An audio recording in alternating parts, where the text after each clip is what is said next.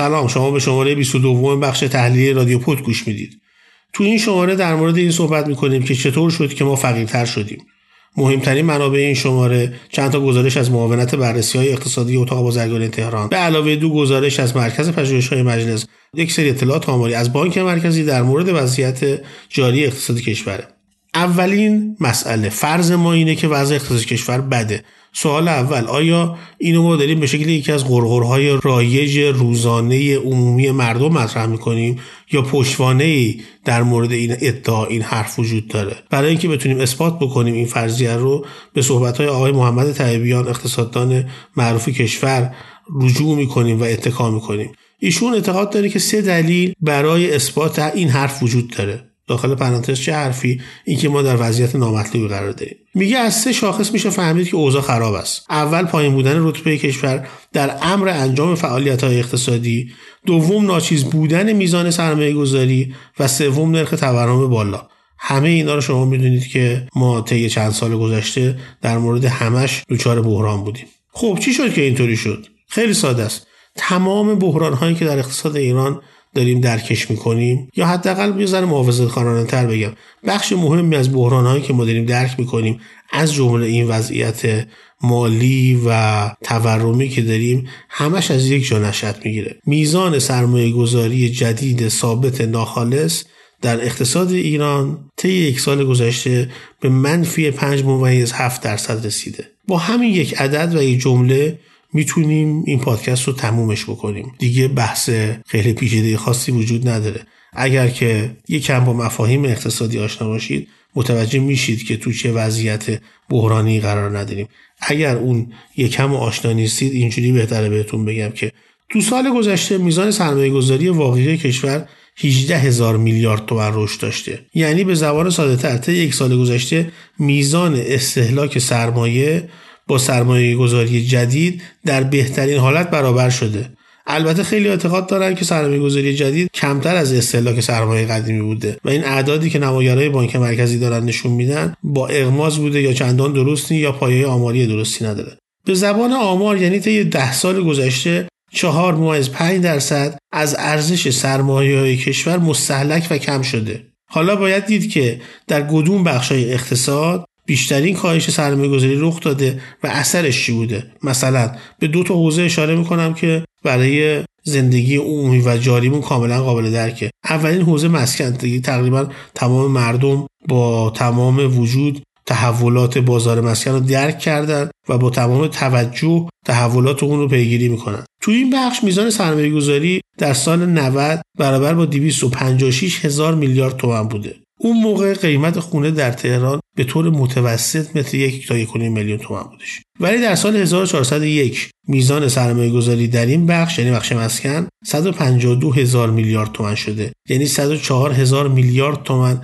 از سرمایه گذاری در بخش مسکن کم شده. امروز می‌دونیم که اون چیزی که بانک مرکزی و مرکز آمار اعلام می‌کنن در مورد متوسط قیمت هر متر آپارتمان در شهرهای بزرگ به خصوص تهران به طور متوسط 80 میلیون 80 تا 90 میلیون تومنه. البته که اگر که این میانگین و متوسط رو در نظر نگیرید به این توجه بکنید که قیمت مسکن از میانه شهر تهران به بالا چقدره اعداد یوهو یه جهش می‌کنن. یعنی میان روی 130 میلیون تومن 140 میلیون تومن بابت هر متر مربع. اما یه نمونه بدتر هم وجود داره.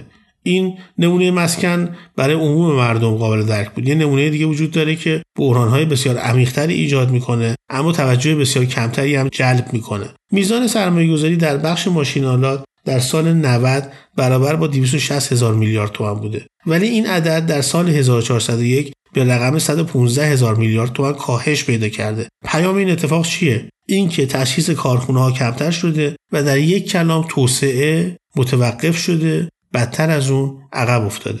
حالا از این اطلاعات باید به چی برسیم؟ جواب خیلی تلخه. اینکه کاهش میزان سرمایه گذاری به کاهش میزان رشد اقتصادی و کاهش میزان رشد اقتصادی به افزایش میزان فقر منجر شده.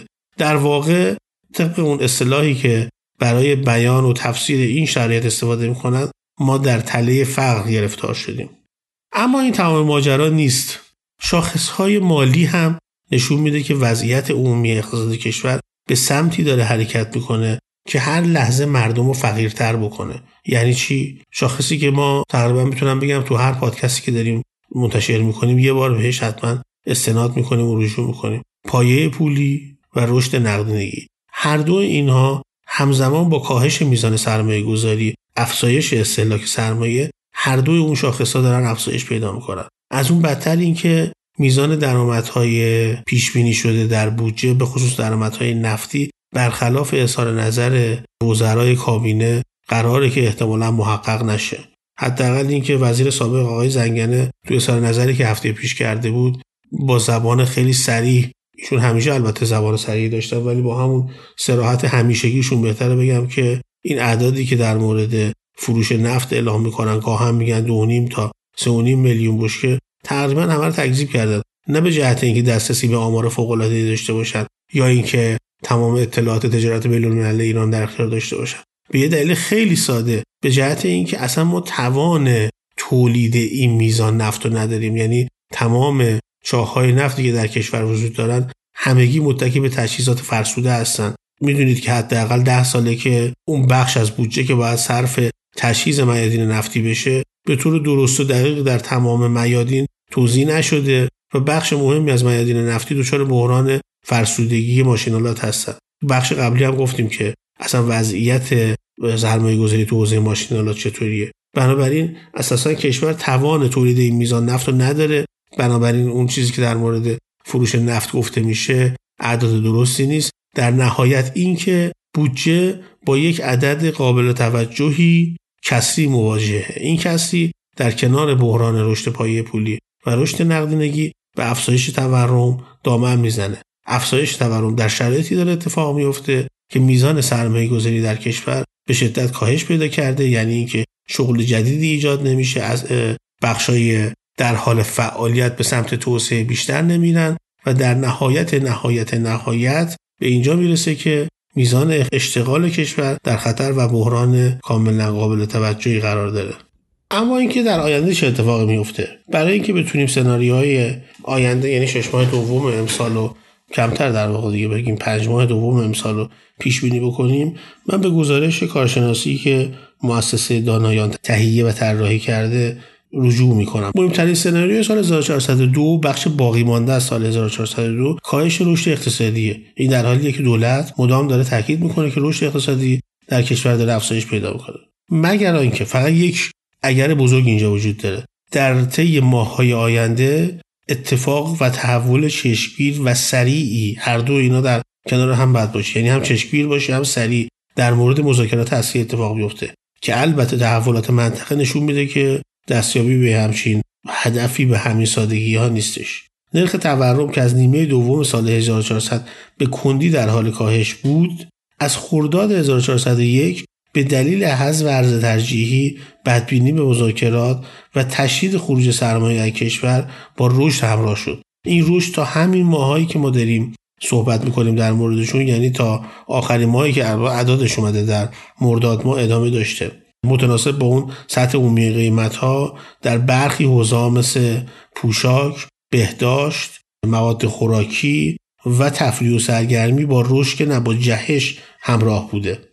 توی بخش باقی مونده از سال 1402 تداوم و تشدید ناترازی های بلند مدت خروج سرمایه و آثار اون بر بازار ارز و همچنین البته این خیلی مهمه احتمال بازنگری در قیمت حامل های انرژی. این همون موضوعیه که دولت مدام در حال تست کردن فضای عمومی جامعه نسبت بهش یعنی گاهی خبر افزایش قیمت بنزین منتشر میشه به سرعت تکذیب میشه باز چند وقت دیگه یه بار دیگه خبر منتشر میشه باز تکذیب میشه. عموما به نظر می‌رسه که دولت داره وضعیت عمومی جامعه رو تست می‌کنه که ببینه واکنش عمومی نسبت به این موضوع چیه؟ با توجه به این موضوعات احتمالا ما در ماههای باقی مونده از سال جاری با تورم بالاتری هم مواجه باشیم. به خصوص گفته میشه که برخلاف تحولات چند هفته گذشته تورم در بخش مسکن با رشد شدیدتری همراه باشه.